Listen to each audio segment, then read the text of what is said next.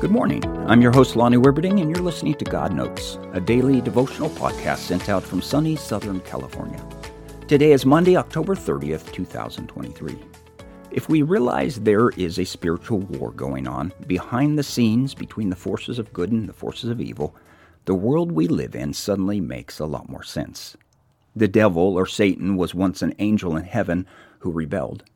Other angels in heaven joined him, and eventually they were cast out of heaven. Satan's accusation is that God is not fair, that God's ways and his laws are not the best way to live. Their rebellion has caused a lot of pain, but if God destroyed them right away, the universe would serve God out of fear, afraid to step out of line or God will get you. God is a God of love. He doesn't want people or angels to serve him out of fear. He wants angels and people to love him. God is all about love. So he is letting sin run its course so that the whole universe can see the results. Then God can destroy the devil and his angels, and everyone can see, yes, that had to be done to stop the pain. In our text today, the Apostle Peter talks about this battle and gives us hope that even though we are caught in the crossfire, God will give us the strength we need.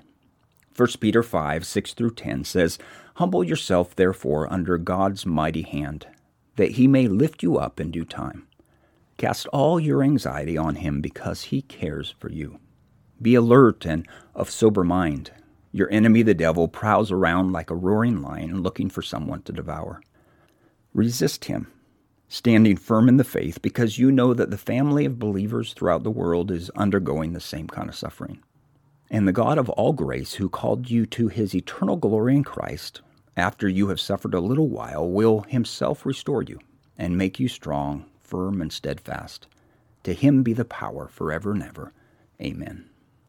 We have no power on our own, but God will give us all the power we need to resist evil. Then, someday, it will be over. God will deal with Satan, justice will be done, and we will live lives of peace. May God bless your day. We'll talk again tomorrow.